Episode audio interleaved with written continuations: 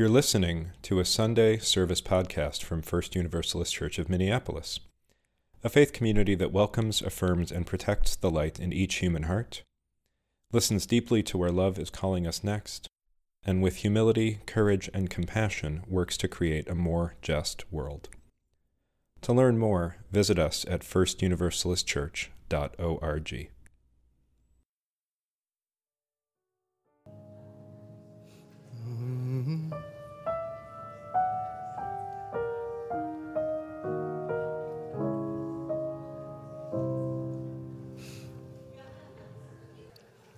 Good morning. Good morning. Today's first song that we'll sing together is one of my very favorite uh, songs to sing in the morning. I'm a crack of noon type of guy, so that's saying a lot. And it's, it's going to be, become one of your favorites, I promise. And if not, just don't tell me about it. No, I'm, I'm kidding. I'm kidding. We're going to try and convince each other of the energy of this song. It goes like this I am a tower of strength. Tower of strength. Already, I'm not caffeinated enough. It goes, We are a tower of strength within and without. We are a tower of strength within. Yes, we are a tower of strength within and without. We are a tower of strength within. Okay, would you rise? There's some there's some motions to do with it. Oh, I think I just heard, oh my. That's all right. That's all right. The convincing still continues. It goes like this We are a tower of strength within and without. We are a tower of strength within. Will you try with him? We are a tower of strength within and without. We are a tower of strength within. One more time. We are a tower of strength within and without. We are a tower. Last time, let's say we are a tower of strength within and without. We are a tower of strength within. The next part goes, we let every burden fall from the shoulders, all anxiety slip from the mind. We let every burden fall from the shoulders, all anxiety slip from the mind. We let every burden fall from the shoulders, all anxiety slip from. One more time. We let every burden fall from the shoulders, all anxiety slip from. We let all fear slip away, slip away, all fear slip away. Your turn. We let all fear slip away, slip away, all fear slip away. One more time.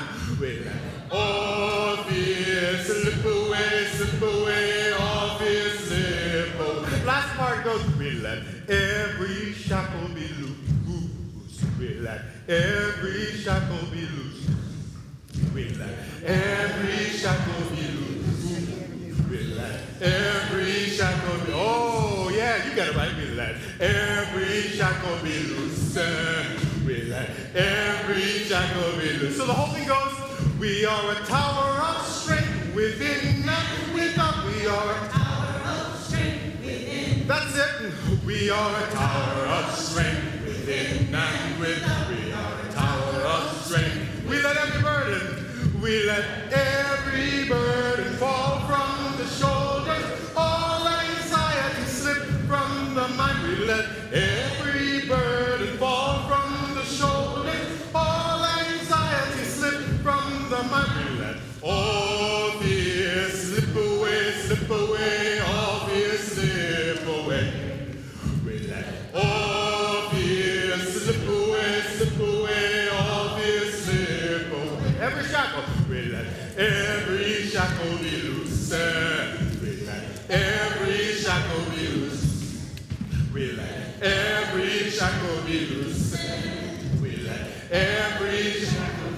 good. That was the practice round. Here comes concert time. Okay, you ready? Here we go. One, two, one, two, three. We are a tower of strength within and without. We are a tower of strength. Whoa, we are a tower of strength within and without. We are a tower of strength within. We let air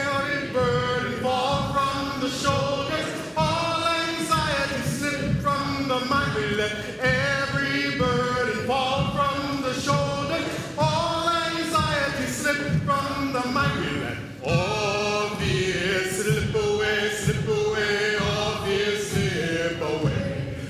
We let all fear slip away, slip away, all fear slip away. Every shackle, we let every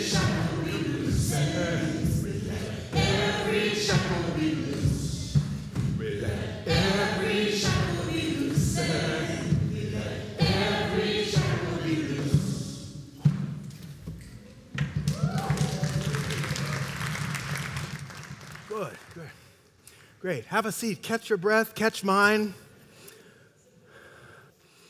Hmm.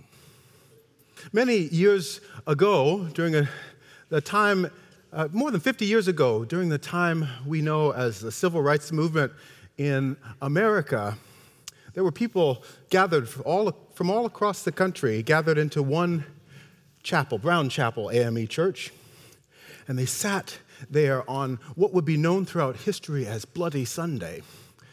Because during the civil rights movement, and still today, there are people who are fighting for the right to be treated like equal to any other person alive. And there are still some people and some efforts to make sure that doesn't happen. But the fight still continues. And at this point, in the middle of the 20th century, more than 50 years ago, there was a group of people who marched for the rights, the equal rights of each person. And when they came back, they came back into a sanctuary much like this one. And there was much violence fighting for this. And even in the midst of that violence, we know the song that they sang to sustain them. We know the song that they came back to on that Sunday in Brown Chapel AME. And the song goes, We shall not, we shall not be moved. We shall not, we shall not be moved just like a tree that's planted by the waters. We shall not be moved.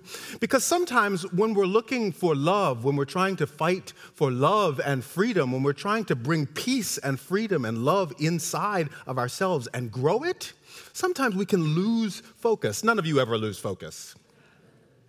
Oh, okay. Well, okay. So, in case you ever do, this song is just for you to remain planted, to find yourself back in the center. Will you sing it with me? I will.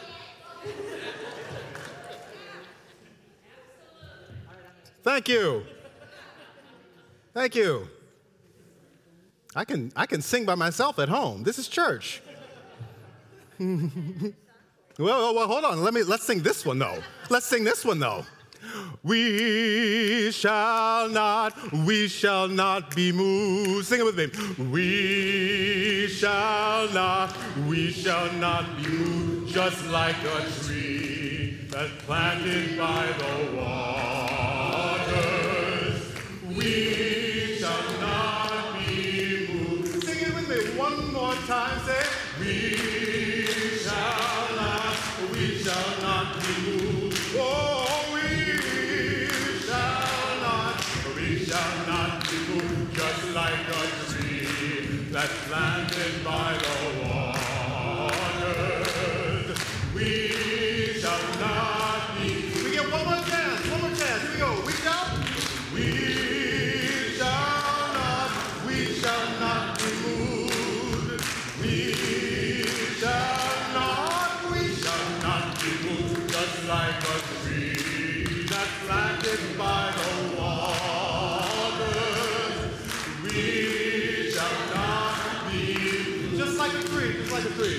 like a tree that's planted by the waters. We, we shall not be moved.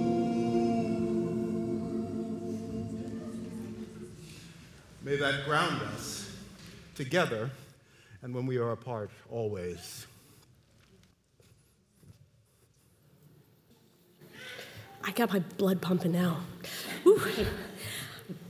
As I walked out my front door that afternoon, I was confronted with the sight of my eldest child crouched over a big brown splotch of dirt that was smeared across the front path.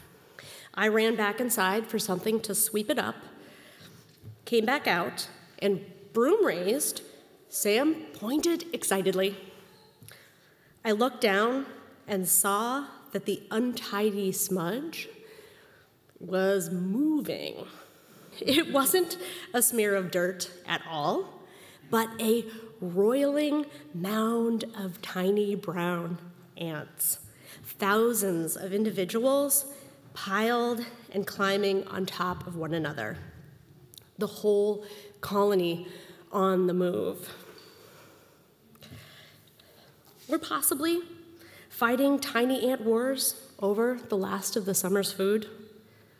A thing that had looked dead, or at least mineral, turned out to be very much alive, slightly revolting, possibly threatening, but also purposeful, and to us, entirely mysterious.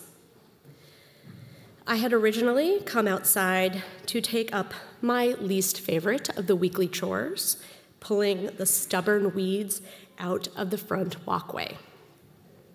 It involves bending over repeatedly to yank tufts of crabgrass and spindly purslane out from between the bricks, and I don't like it, so I avoid doing it.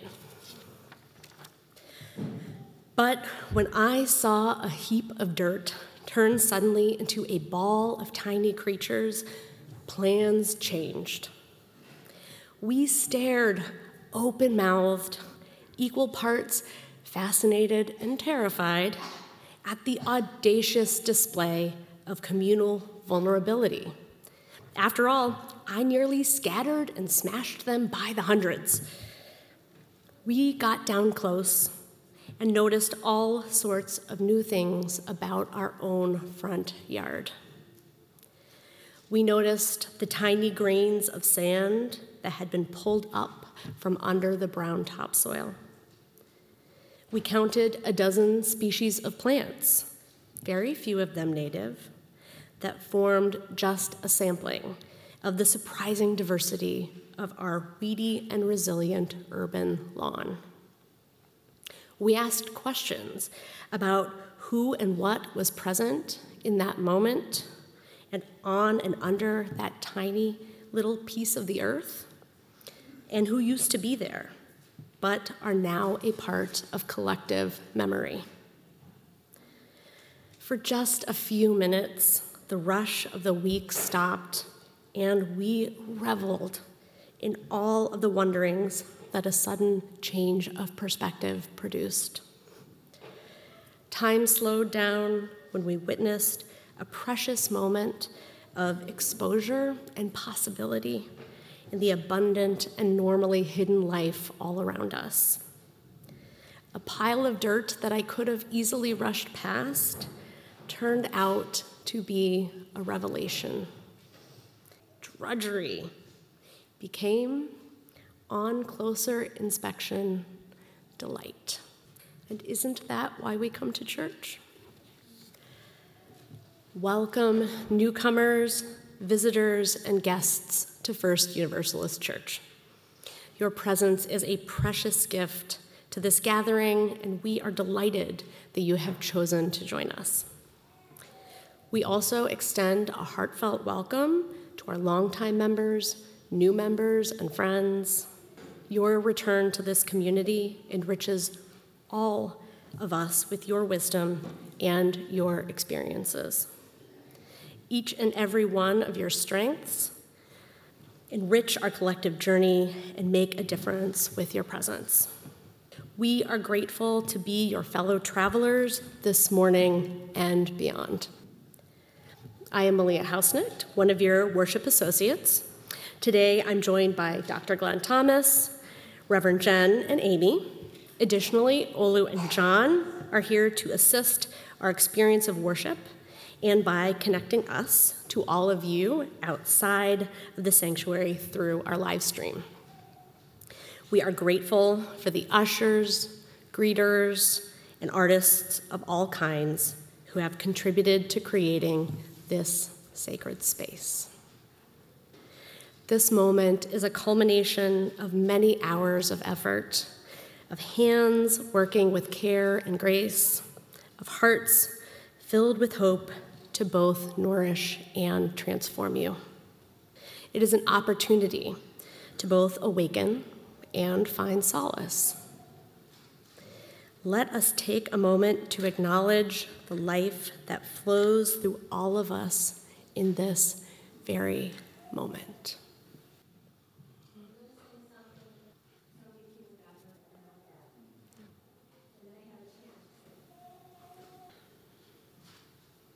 I invite you now to become aware of the body that supports you. Allow your body to guide you towards relaxation and release. As your body starts to settle, I encourage you to choose a word that represents something your spirit longs to discover during our time together. Let this hope or longing spread as warmth through your being as you take three meaningful breaths.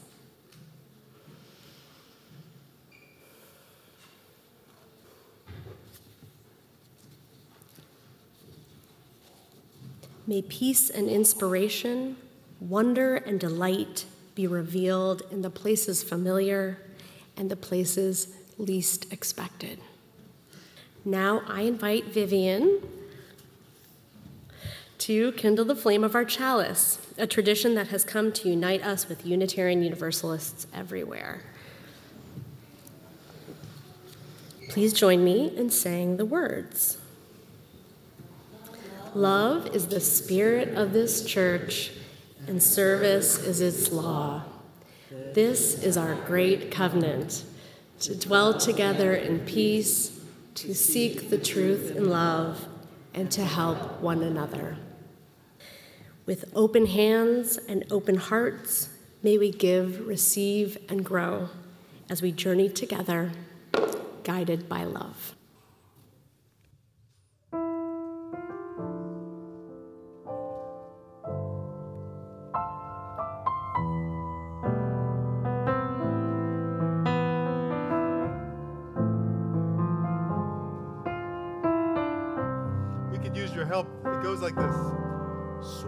El barco,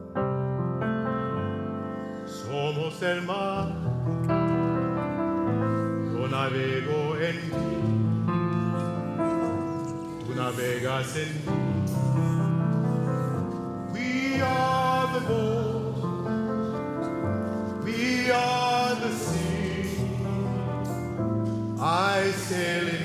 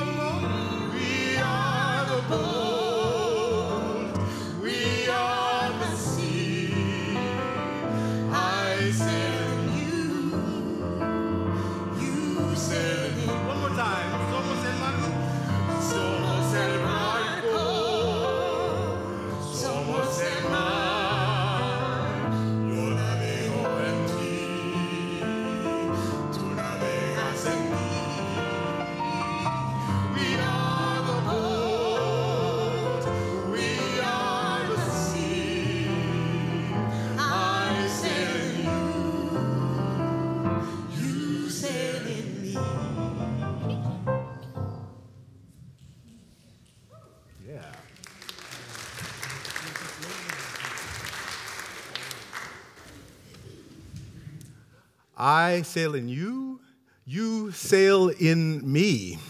It happens every week. It happens each time we gather. That your life and your life and your perspective, your voice, your voice and mine combine to make something that we could never make alone something stronger, something more resonant, something even more beautiful than any one of us. And we're already beautiful, each one of us. So that's a mighty beautiful thing. Let me prove it to you. Let you prove it to you. For this activity, I'm going to invite each one of you, yes, you, and you, to sing a note, any note of your choosing. You may sing it on la, you may sing it on ooh, you may sing it on oh, yeah, if you like. But choose any note. Do you have one in mind? Okay, you got a couple seconds. What we're going to do is we're going to sing those all together. And then somehow, the goal is that we wind up singing the same note. I'm not going to direct anything. We're going to do this. I don't know how it's going to happen. Heaven knows how we will get there, but we know we will. Okay, think of a note. Think of a note. Mm, and think of what you'll sing it on. Yes. Hmm. hmm. All right, here we go. We start with any note we wish, and we'll end up on the same note. See you on the other side.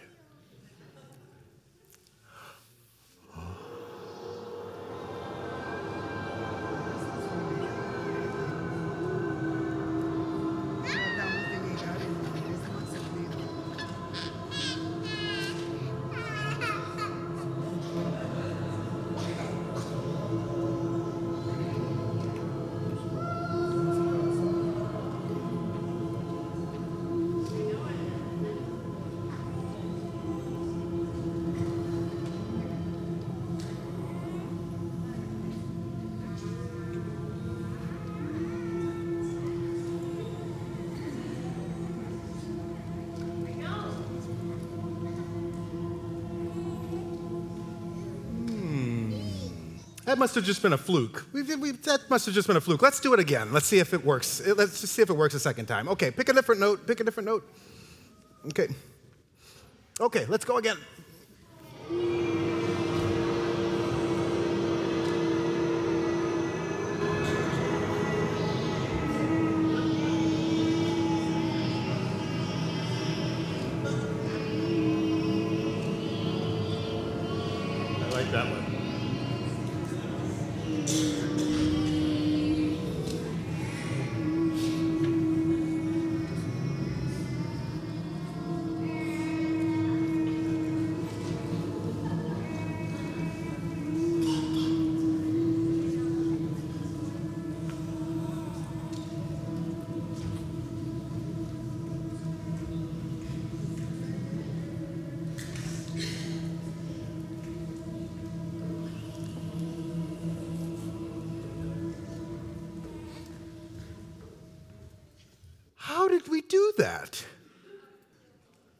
What's that?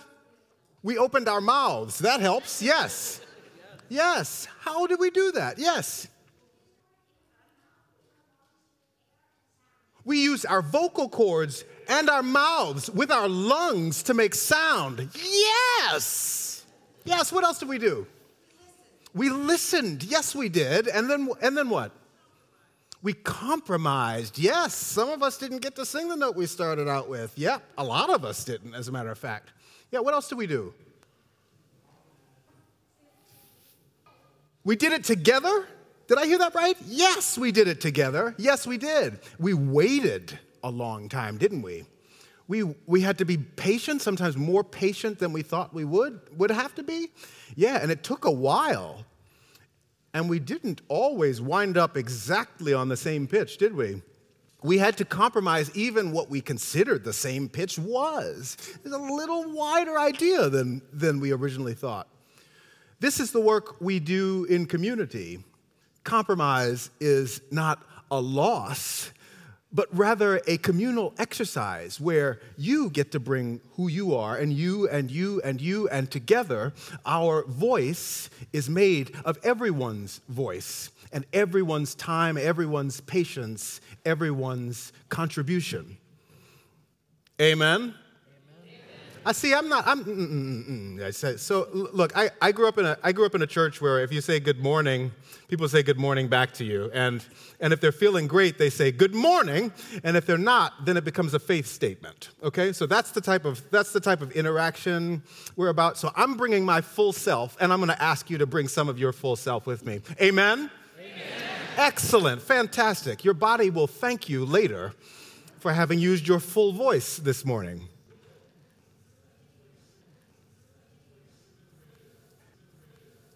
In our time together now, may our spiritual growth deepen together, now and always. So may it be. I'd like to invite Sharon Mandel and the Contreras family to join me. Our congregation shares a long history of affirming the inherent worth and dignity of every person and of putting our faith into action by welcoming and caring for immigrants and strangers and the most vulnerable among us. From the formation of Unity House in 1897, the first settlement house in Minneapolis that offered childcare for the mothers working in the Washburn mills, to the church's declaration in 1984 to be a sanctuary church providing temporary housing and refuge to Central Americans fleeing terrorism in their home countries, to this congregation's unanimous resolution in 2017 in which we publicly declared our intent again to be a sanctuary church, to provide support and refuge to immigrants regardless of their legal status, and to dedicate ourselves to educate and activate our congregation, to amplify and respond to the voices of immigrant leaders, and to speak out against discrimination toward any and all marginalized people. We bring a long history and a present day commitment to welcoming and caring for people seeking safety and a better life, seeking sanctuary. Our sanctuary and resistance team here at church does this in all kinds of ways, from its court observer program to activism and advocacy and education about the immigration system, and by providing mutual aid and direct support to individuals and families through accompaniment and sanctuary here in our building. Whether you're part of the sanctuary and resistance team or not, if you are a part of this church in any way, you are part of this work and this ministry. Since June of this year, a team of congregants led by Jean Guion and including Courtney LeClaire, Seth Binder, and Sharon Mandel, and myself, have been offering sanctuary and accompaniment to the Contreras family as they have made a home here with us. They live in the sanctuary apartment in our building that we created as part of our recent renovations and capital campaign. And it's at their request that we're here, and they have a chance to meet you and for you to meet them. Voy a introducir a mí misma. I will introduce myself first. You know me as Sharon, many of you. Um, so I serve as the interpreter and translator for the apartment team for the family. Sirvo haciendo el interpretar y traducir con la familia. Okay. ¿Quiere introducir a sus mismos? You want to introduce yourself? Hola, buenos días. mi nombre es Daibelis. Él es mi esposo Gustavo, mi hijo de cuatro años Mateo y mi bebé de cuatro meses, Elijah. Hello, good morning. My name is Diabelis. This is my husband Gustavo, my four year old son Mateo, and my four month old baby Elijah. We are happy to finally have the joy and the opportunity to meet you and thank you for the great support you've given to us since we came to Minnesota. Estamos felices de por fin eh, tener la, la alegría y la oportunidad de poder compartir, eh, conocerlos y darles las gracias por el apoyo eh, tan grande que, que nos han dado desde que llegamos a, Minnesota. Le doy gracias a Dios por colocar en nuestras vidas personas con corazones bondadosos, como lo son ustedes, que han contribuido a que nuestras vidas sean más bonitas. Eh, después de tantos días de viajes por caminos peligrosos y momentos difíciles que hoy forman parte de los recuerdos.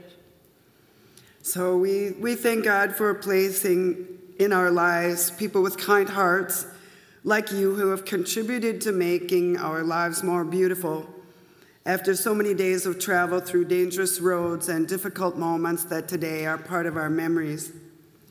Estamos infinitamente agradecidos y oramos a Dios por la comunidad de la iglesia para que cada día sean más familias a las que puedan proteger, así como lo han hecho con nosotros, eh, permitiéndonos tener un hogar seguro. We are infinitely grateful and we pray to God to strengthen the church community here so that you're able to protect many more families as you have done with ours, allowing them to have safe homes. De verdad, no tenemos palabra para decirles lo agradecidos que estamos con todos ustedes y de corazón muchas gracias. Um, we really do not have words to tell you how grateful we are to all of you from the bottom of our hearts. So thank you very much.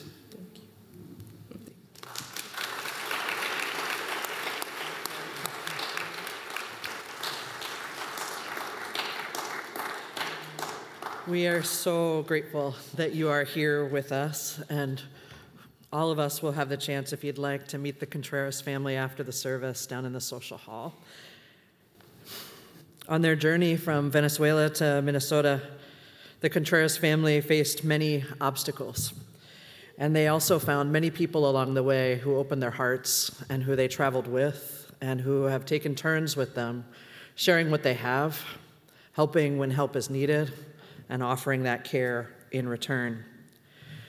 We have the opportunity to be part of that care and part of that giving and receiving that is part of life for all of us. But especially in this moment, I'll be asking for your support for our sanctuary and resistance team and our offering this morning.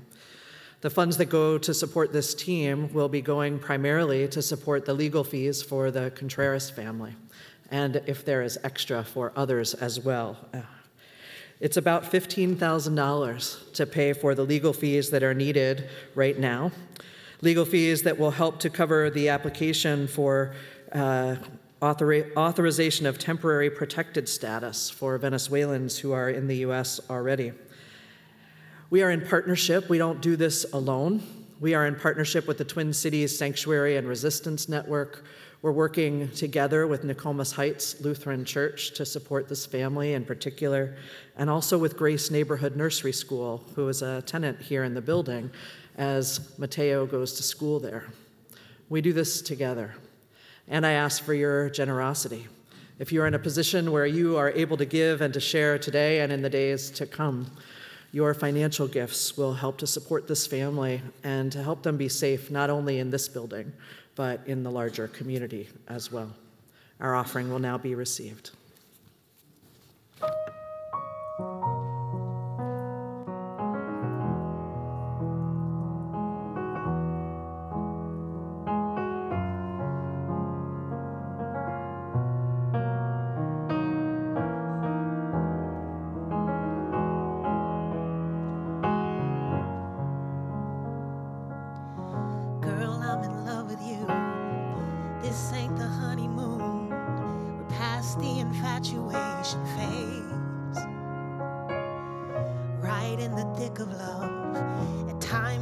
sick of love. It seems like we argue every day.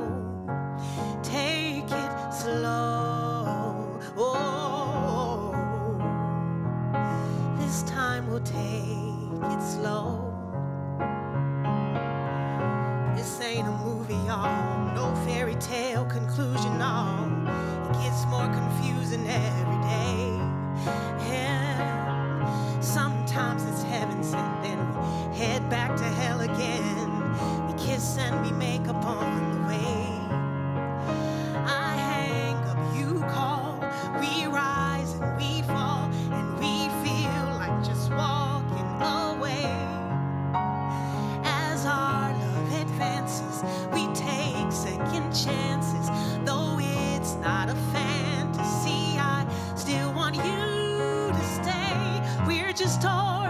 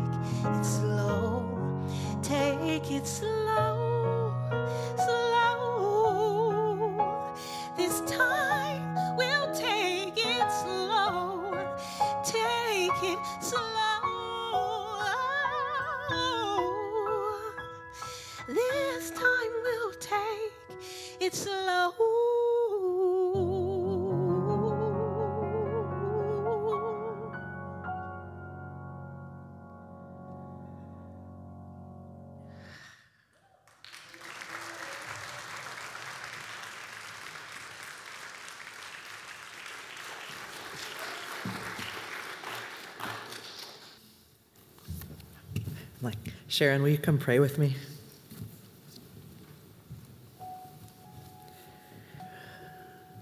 I invite us to settle our bodies, maybe to feel your feet on the floor,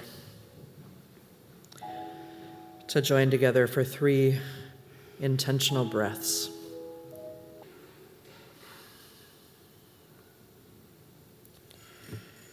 We share in this prayer from the Reverend Angela Herrera. This is a prayer for all the travelers. Esta oración es para todos los viajeros. For the ones who start out in beauty. Para los que comienzan en la belleza. Who fall from grace. Y caen de la gracia. Who step gen- gingerly. Quienes caminan tímidamente. Looking for the way back buscando la manera de vo- volver, and for those who are born into the margins, y para los que nacen en los márgenes, who travel from one liminal space to another, viajando de un lugar liminal a otro, crossing boundaries in search of center. cruzando fronteras en busca del centro. This is a prayer for the ones whose births are a passing from darkness to darkness, Es una oración para aquellos cuyo nacimiento es el paso de oscuridad a oscuridad, who all their lives are drawn toward the light. Aquellos que se sienten atraídos por la luz and keep moving, y avanzan hacia ella, for those whose journeys are a winding road that begins and ends in the same place, y para aquellos cuyas jornadas son un camino sinuoso que comienza y termina en el mismo lugar, and only when the journey is completed do they finally know where they are. aunque solo el- al terminar sabrán por fin dónde están.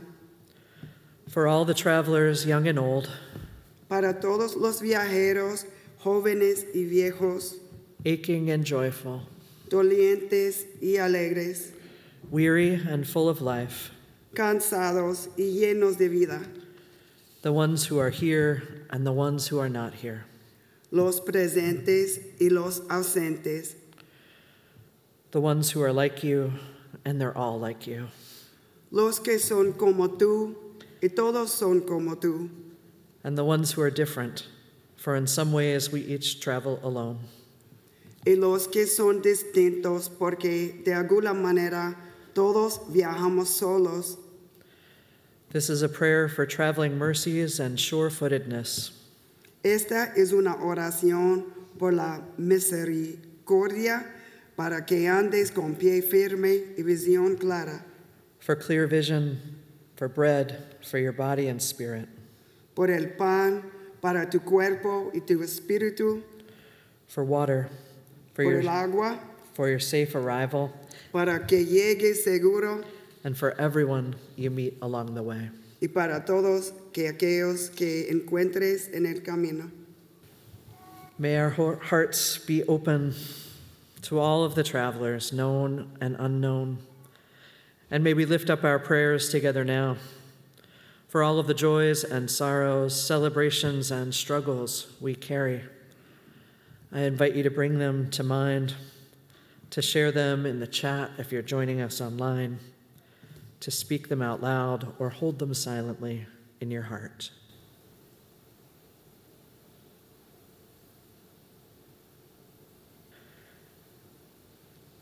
We pray for an end to violence everywhere. We pray for peace. We bring into this space all that is spoken and unspoken. And together we pray that the grip of addiction might be loosened, that the weight of oppression might be lightened, that grief might be shared, that joy might break through, and that love might make every suffering bearable for us all. Spirit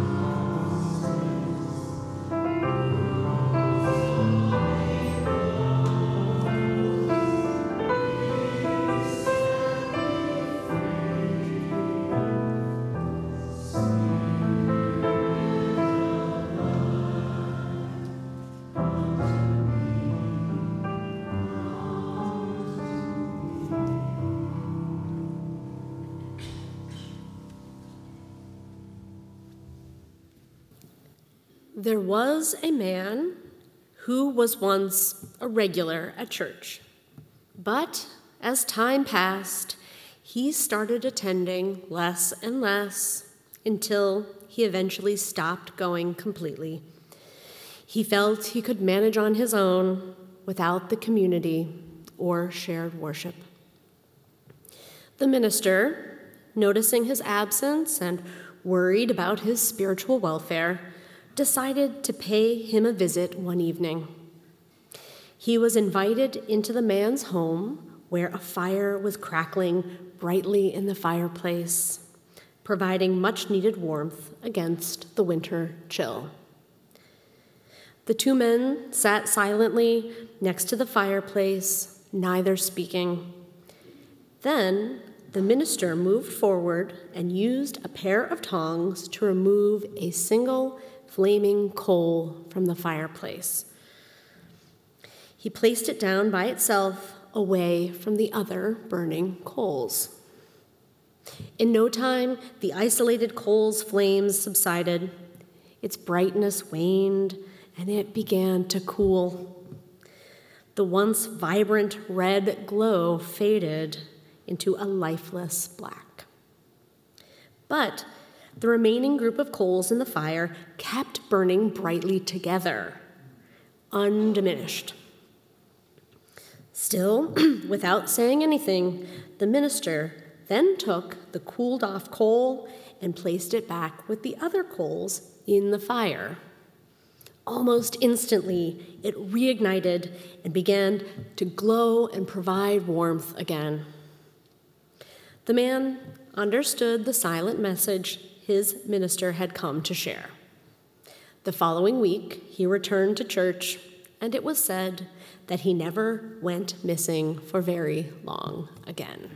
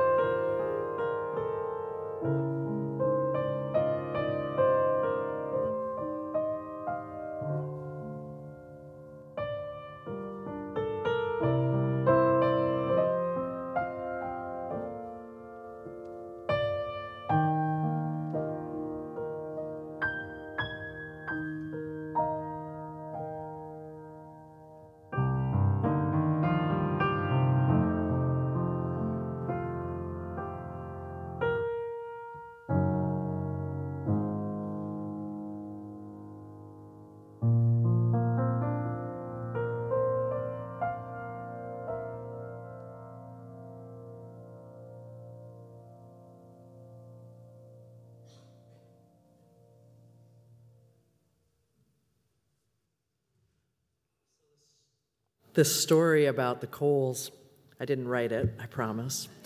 I've never done it.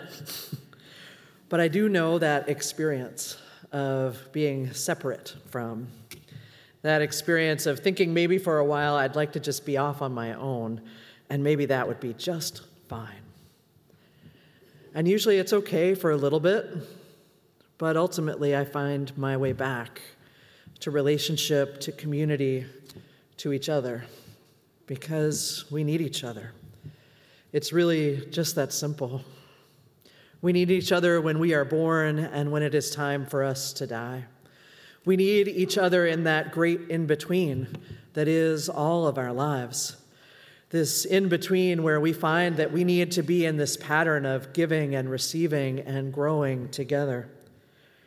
We need each other when we might break out into a new pathway when we're bearing witness to each other's growth and we get to feel a love beyond measure when we see one another shining.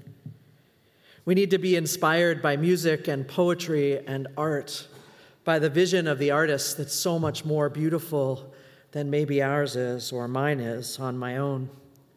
We certainly need each other if we are going to dare to create something that is different than all of the pressures around us that are trying to constrain us into one way of being.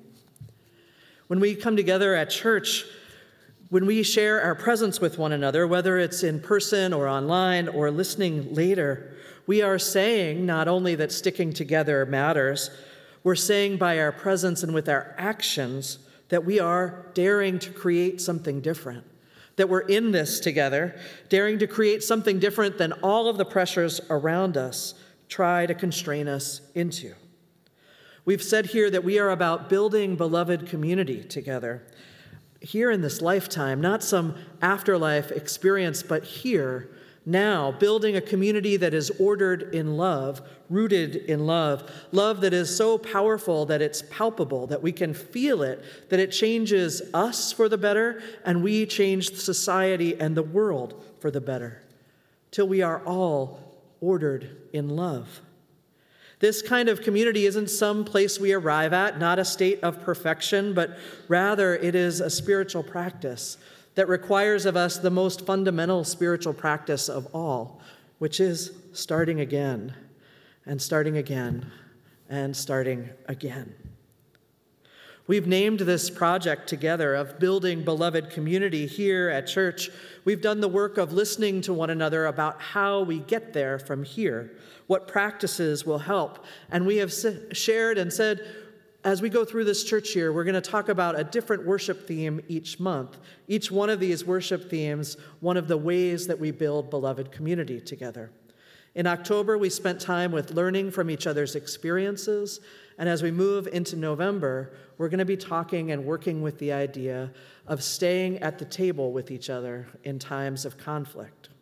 Staying at the table.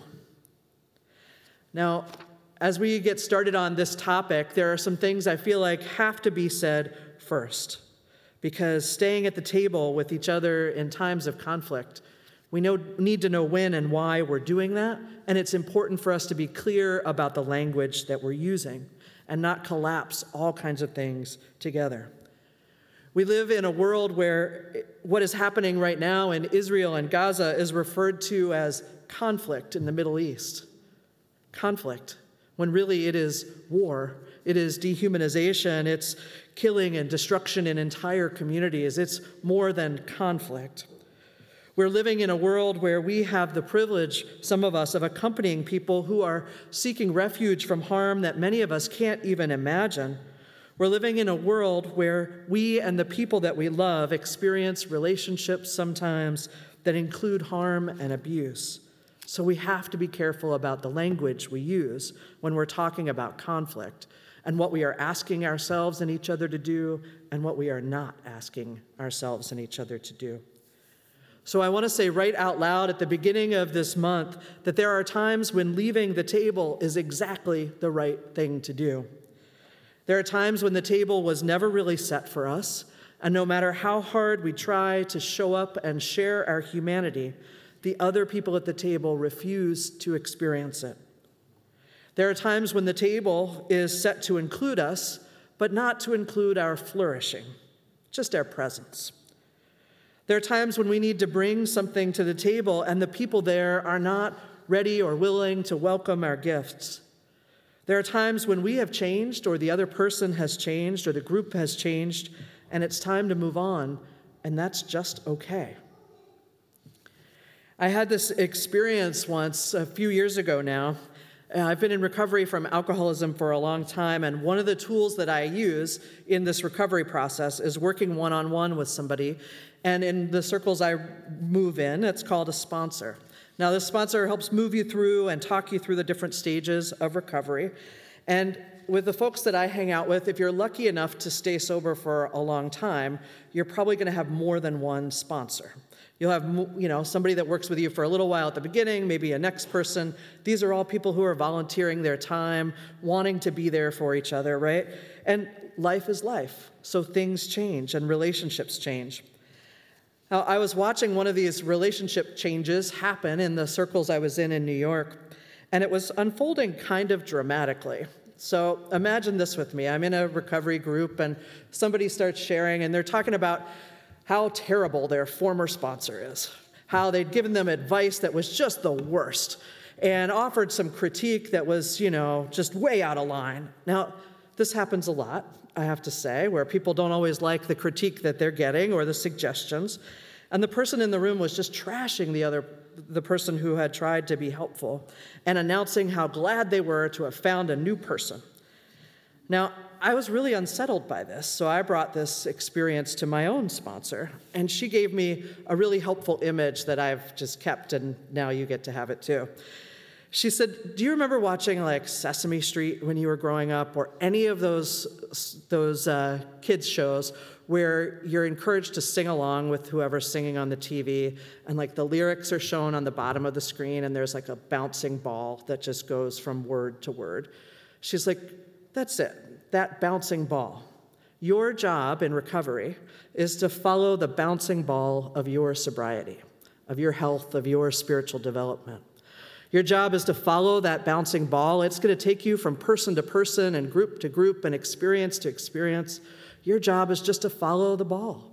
That's all. To say thank you for everyone and everything that's been before and to just keep moving. Simple, right? And then, as usual, she adds a whammy at the end. She's like, So while you're following that bouncing ball of your own spiritual development and health, you don't need to turn and throw a hand grenade behind you as you leave. Just follow the ball. really clear image that I found super helpful for myself. So I say this because there are going to be times when we need to follow that bouncing ball on to something or someone else, and that is okay. Our job as people who are living spiritual lives is not to throw a grenade behind us as we go, but to move forward with gratitude and to see what's happening next. So I say all this knowing that if we are here, we have chosen to be a part of a community that is trying to become a beloved community, a place where we are grounded in love and learning from each other's experiences, where we have said to one another, we're going to try our best to stay at the table with each other in times of conflict. And it's really important that we have said that and that we do that with each other, because this is a community where we have said that we are going to stay with each other and we're going to be a community across difference. We're going to be a multi generational community. We're going to be a multicultural community. We're going to be a community of folks of different racial identities and life experiences. And we are bound to run into difference with each other when we are part of a community like that. So, being part of beloved community is about getting good at being in conflict sometimes. Now, I think it's important to say out loud, too, that conflict isn't something that comes natural for many of us in terms of ease with it. I think that's fair. So, deep breath. Conflict can be healthy. Can, conflict can be normal. Conflict can be transformative. It can also be terrifying. And we've got to get good at it if we're going to build beloved community together. The Unitarian Universalist minister Terasa Cooley says it like this she says, conflict doesn't mean all the time. Conflict doesn't mean that we have done something wrong. It means we have something to learn. Conflict doesn't necessarily mean we have done something wrong. Conflict means we have something to learn. So, as opportunities to learn from each other keep coming up in our lives and within ourselves, I invite us to take a deep breath with it and imagine what it is we could learn in these moments. I'm going to give us a couple of examples, a couple of short stories to work with here. Story number one comes from the author and facilitator and activist Adrienne Maree Brown. Back in July of 2020, Adrienne Maree Brown wrote a blog post, a pretty daring one, I think, at the time, titled Unthinkable Thoughts Call Out Culture in the Age of COVID 19. They were talking about the ways that we sometimes harm each other within communities, the ways that we turn on each other and don't engage in exploration and curiosity and care, but instead turn to right and wrong only. In her essay or blog post, she invited folks in the movements for racial and environmental justice to care for each other differently to release those binary ways of thinking of good and bad, inviting us to grow from our mistakes, to be principled in our struggles with each other and discerning. Now, you can probably imagine that when she put this article, blog post up online, she got a whole lot of feedback. The first wave of feedback was full of positivity and gratitude. Thank you for helping us think more and about how we should be together and be differently in our communities. Thank you for naming the hurt that so many of us are experiencing within our communities. But then, as she continued and went on, she started to receive a second wave of feedback. And this wave of feedback was a little less positive. This was feedback from others who had a legitimate stake in what she was saying and who shared some of her lived experiences but they were critiquing what she had offered. She describes a whole range of emotions when that critique started coming in. She says, I felt defensive. Did you read the whole thing? She felt dismissed. Don't you know who I am? She wanted to say. She felt hurt. Why are you coming at me like this? And finally, she got to a place of curiosity asking, What am I not seeing? What am I not hearing? What do I not know? What can I learn? Defensive, dismissed, hurt, and then ultimately curious. I don't know about you, but this is a very predictable pattern of emotions I go through when I receive critique. Defensive, I want to dismiss it, I feel hurt. And then if I'm practicing, if I'm breathing, if I'm shaking it off, I can get to curious, to really listening, to learning from the other what the other person is sharing with me about their experience of what just happened. Now, one of the things I really appreciate about Adrienne Maree Brown is she does her learning in public so much of the time. So I have to recommend her book, We Will Not Cancel Us, uh, which, in which she talks about her learning and how she moves through some of this. She said after she got to that place of curiosity, this is what she did. These are her words. She says, I asked more people for feedback, and I had more conversations, more emails, more text threads. I learned a lot more about some things that I thought I knew. I heard a lot of stories and gossip and context that people assumed I knew, but I didn't. I learned that so many people are struggling with call outs in this moment that I, that I had any idea about and some of them felt helped by what I'd written, and others felt offended. I learned how, in some communities, she said, the piece I wrote exacerbated tensions I didn't even know about. I got clearer on what parts of my writing had been triggers for people, what parts were just political disagreement, what parts are both. I honed in on what is really within my areas of expertise, she said, and I reaffirmed that celebrity activism is not my jam. I appreciate this so much because I resonate with all of those moves, going from defensive and dismissive and hurt to curious. This is our path together. So let me tell you playful story number 2 that helps me.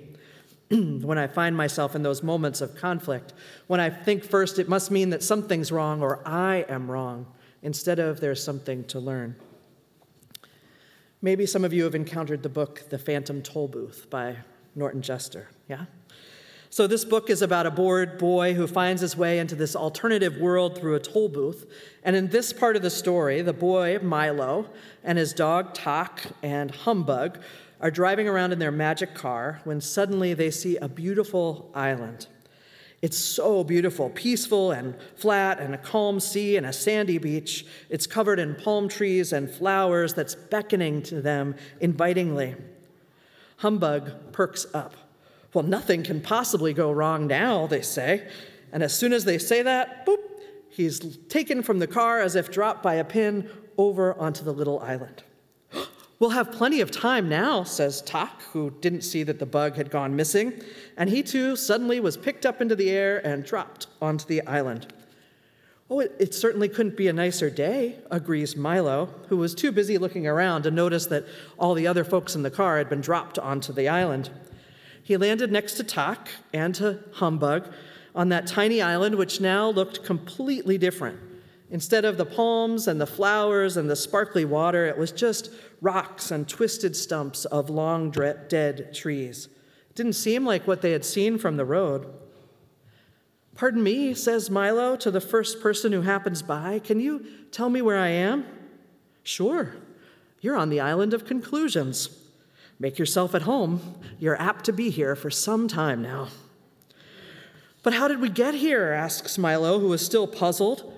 Well, you jumped, of course, the person said. That's the way almost everybody gets here. It's really quite simple. Every time you decide something without having a good reason, you jump to the island of conclusions, whether you like it or not. It's such an easy trip. I've been here hundreds of times myself. But it's so unpleasant looking here. Yep, that's true. It does look so much better from a distance. And as they were speaking, at least eight or nine more people just popped onto the island. Well, I'm going to jump back, announces Humbug, and he takes a couple of deep knee bends and gets ready for his jump, but he lands just two feet away. Well, that won't do, the person helping them said. You can't jump away from the island of conclusions. Getting back isn't so easy. That's why we're so very crowded here on this island. The only way back is to swim. You have to swim through the sea of knowledge. Take a deep breath and swim through the sea of knowledge. I don't know about you, but I find myself transported to the island of conclusions with my partially informed ideas and opinions and beliefs. And once I'm there, I am ready to defend my position to the death. But what spiritual living calls me to do is to move through all of those emotions defensive, dismissive, hurt, to get to curious, to take a deep breath, and to start that long swim back to togetherness through the sea of knowledge, through learning about each other and each other's experiences. That is what we are about when we ask each other to stay with it, to stay at the table in times of conflict. May it be so. Amen.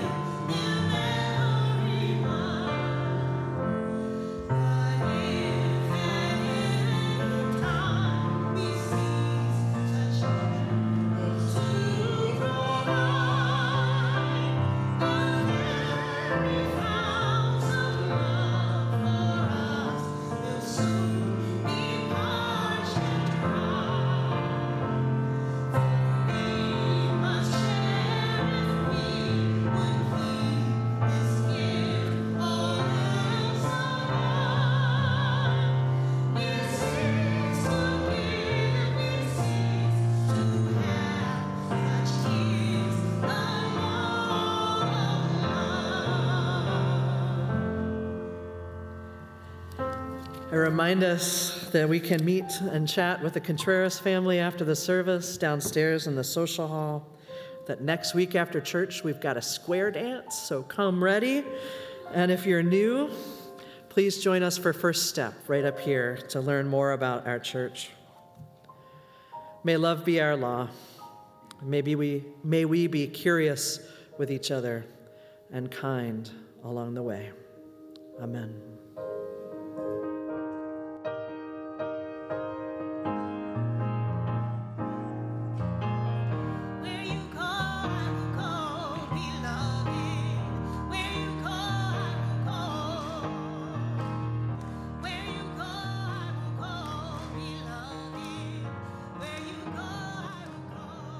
Thanks for listening. If you've been comforted or inspired by this podcast, please consider supporting our ministry. Podcasts are free to download, but they cost money to make. Visit firstuniversalistchurch.org slash donate to make your gift. We'd love for you to join us in person or online on Sunday mornings. To learn more, visit us online at firstuniversalistchurch.org.